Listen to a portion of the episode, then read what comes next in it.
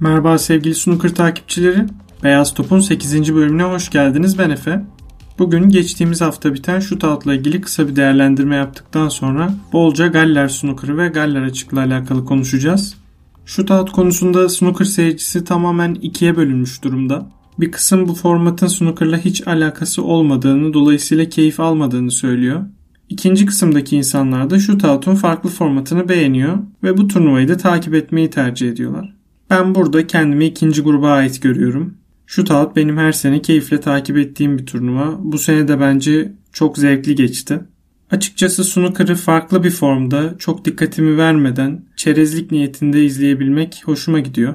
Shootout da zaten bize böyle bir imkan sunmak için var. Bunun haricinde frame sonlarında sürenin daralmasıyla beraber yukarı çıkan o gerilim, orada yapılan inanılmaz hatalar, yaşanan komik anlar turnuvaya renk katıyor bence. Ben bu turnuvada özellikle Mark Williams'ı izlerken çok eğlendim. Eğer siz de takip ettiyseniz şahsına münasır vuruşlarından birçoğunu uyguladığını görmüşsünüzdür. Bunun yanında son saniyede aldığı tek farklı bir galibiyet vardı. O maç da çok keyifliydi bence.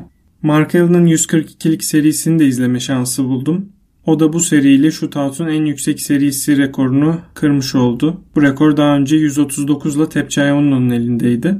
Bu turnuvanın finalinde bence en son görebileceğimiz isimlerden biri olan Mark Selby'yi gördük. Shootout'un Mark Selby'nin stiliyle pek uyuştuğunu söyleyemeyiz. Ancak tabi Mark Selby'nin pool geçmişinde unutmamak lazım. Bu format bazı kuralları gereği pool'a benziyor. Mark da eski günlerdeki tecrübesini kullanarak burada finale kadar ulaştı. Fakat tabi sıralama turnuvalarında 11 finalden beri sürdürdüğü bir galibiyet serisi vardı. Burada onun sonuna geldi. Tabi böyle bir formatta bu serinin sona gelmesi onun da hiç hoşuna gitmedi. Ve açıkçası bu yenilgiyi çok da geçerli görmediğine dair bir açıklama yaptı. Bu konuda artık takdir seyirciye kalmış durumda ama resmi istatistiklere göre bu seri sona erdi. Şu tautun sıralama statüsünü tartışabiliriz tabii ki ama sonuçta gerçek bu. Bu turnuvanın ardından oynanan Şampiyonluk Ligi'nde Judd Trump 775. kariyer yüzlük serisini yaptı. Dünya bir numarası bu sayede snooker tarihinin en çok yüzlük seri üreten 3. oyuncusu oldu. Stephen Hendry'i geçerek. Judd bu başarının yeterince ilgi görmediğine dair biraz sitem etmişti medya mensuplarına. Bu konuda söylediği sözleri profilimde bir yazıda paylaşmıştım eğer merak ediyorsanız ona bir göz atabilirsiniz. Bugün podcast'te konumuz bu olmadığı için fazla üstünde durmayacağım. Birkaç gün önce Galli snooker efsanelerinden Doug Mountjoy 78 yaşında aramızdan ayrıldı. Kendisi bir kez Masters, iki kez de Birleşik Krallık şampiyonu olmuştu. Ayrıca üçlü taş turnuvalarının hepsinde de birer finale ulaşmıştı. Maalesef Dünya Snooker Şampiyonası kazanmayı başaramadı. 81'de Steve Davis'e kaybetmişti. Galler'in bir başka efsanesi Ray Reardon gibi o da eski bir maden işçisiydi. Bundan dolayı profesyonel kariyerine çok geç başladı aslında. 90'lı yılların sonunda akciğer kanserine yakalanmıştı Doug Mountjoy. Ancak bunu da yenmeyi başarmış ve daha sonrasında birkaç yıl profesyonel kariyerine devam etmişti. Bu vesileyle biraz da Galler snooker'ından bahsetmek istiyorum. Galler denince aklımıza gelen sporcular genelde çok eskiden mücadele etmiş isimler turda. Bunlardan üçü Ray Reardon, Terry Griffiths ve Doug Mountjoy. Tabi günümüzde herkesin tanıdığı ve sevdiği Mark Williams da var. Ama dönem olarak onlardan çok daha yeni kalıyor. 70'lerin başından 80'lerin ortasına kadar bu üçlünün snooker turunda bıraktığı izleri görmek hayli mümkün. Özellikle Ray Reardon 6 kez dünya şampiyonluğuyla Galler'in gelmiş geçmiş en iyi oyuncusu olarak kabul edilir. Ancak tabi yaşından ötürü Masters ve Birleşik Krallık Şampiyonası'na çok yetişemedi. Yine de bir Masters kazanmayı başarmıştı ama Birleşik Krallık Şampiyonluğunu hiç kazanamadı. Bu üçlü arasında üçlü taçı tamamlamayı başaran tek isim Terry Griffiths.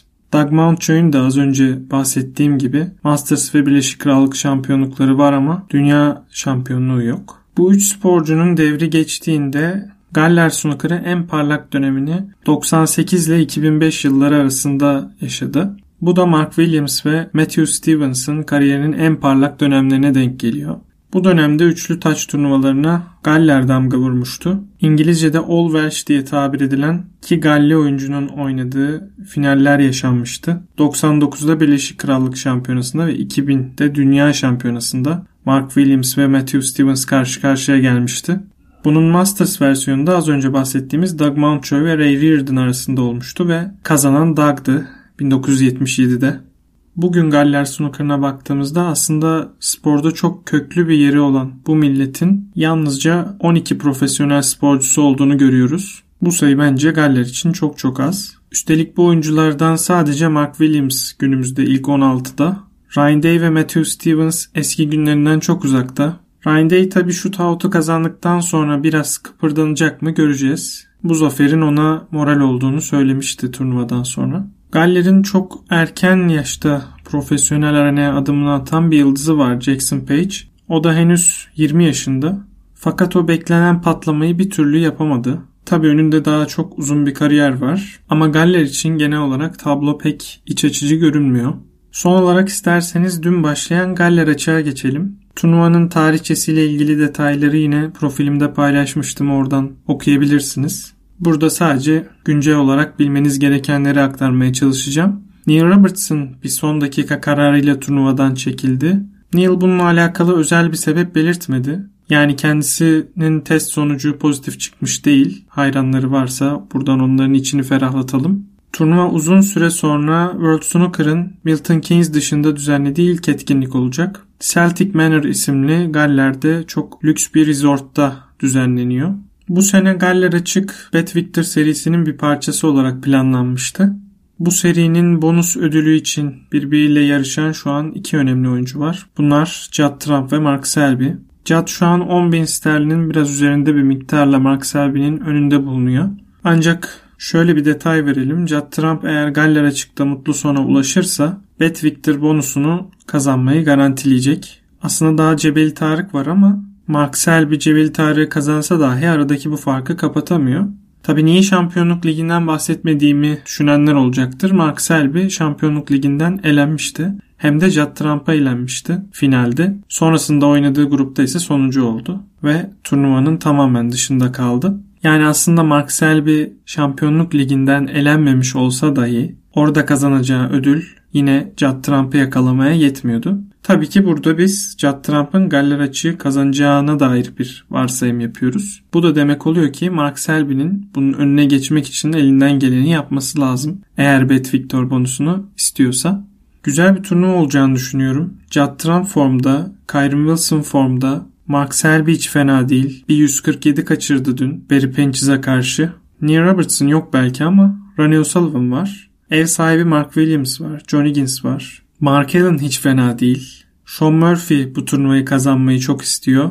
Kendisi güncel şampiyon. Geçen sene hatırlayacaksınız belki kupayı Ray Reardon'ın elinden almıştı. Tabi kendisi bir Galler efsanesi olduğu için kupanın ismi de Ray Reardon kupası. Bu anlamda geçen sene çok özel bir an yaşanmıştı. Umuyorum bu sene de geçen sene olduğu gibi çok keyifli bir turnuva olacaktır. İzlemenizi şiddetle tavsiye ediyorum. Turnuvaya dair bilgilendirmeye ihtiyacınız olursa ya da merak ettikleriniz olursa bana Instagram üzerinden ulaşabilirsiniz. Ben yine maç yazılarıyla sizlerle olmaya çalışacağım bu hafta. İsterseniz programı da burada noktalayalım. Hepinize şimdiden iyi seyirler diliyorum. Hoşçakalın. Snooker'la kalın.